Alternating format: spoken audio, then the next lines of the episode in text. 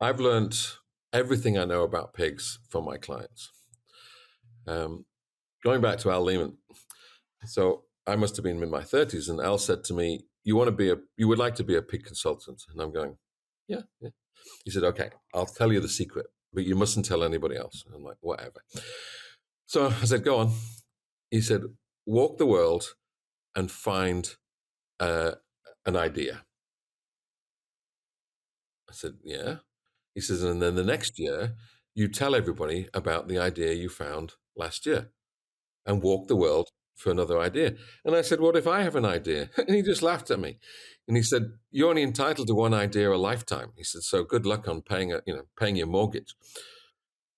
And in truth, I've actually done that. I mean, and he said, the biggest mistake you will do, John, is you'll find an idea and then you'll tell everybody.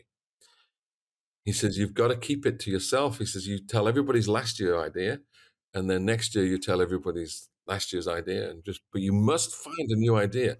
He says, the year that you walk around and don't find something new, he says, that's when you are going to have a problem as a consultant. You've got to have something new, and it's going to be your clients who are going to tell you. Don't think that you're going to think about it. So, interesting. It was obviously Swine It would be my number one resource go-to place. But no, I would argue my clients. My clients are listening. Well, that's another question. My clients are listening, reading, discussing. They're always coming up with, what if we do this? What if we do that? And then you laugh and you walk away, and then you're sitting in the car afterwards and you think, actually, maybe that's next year's idea.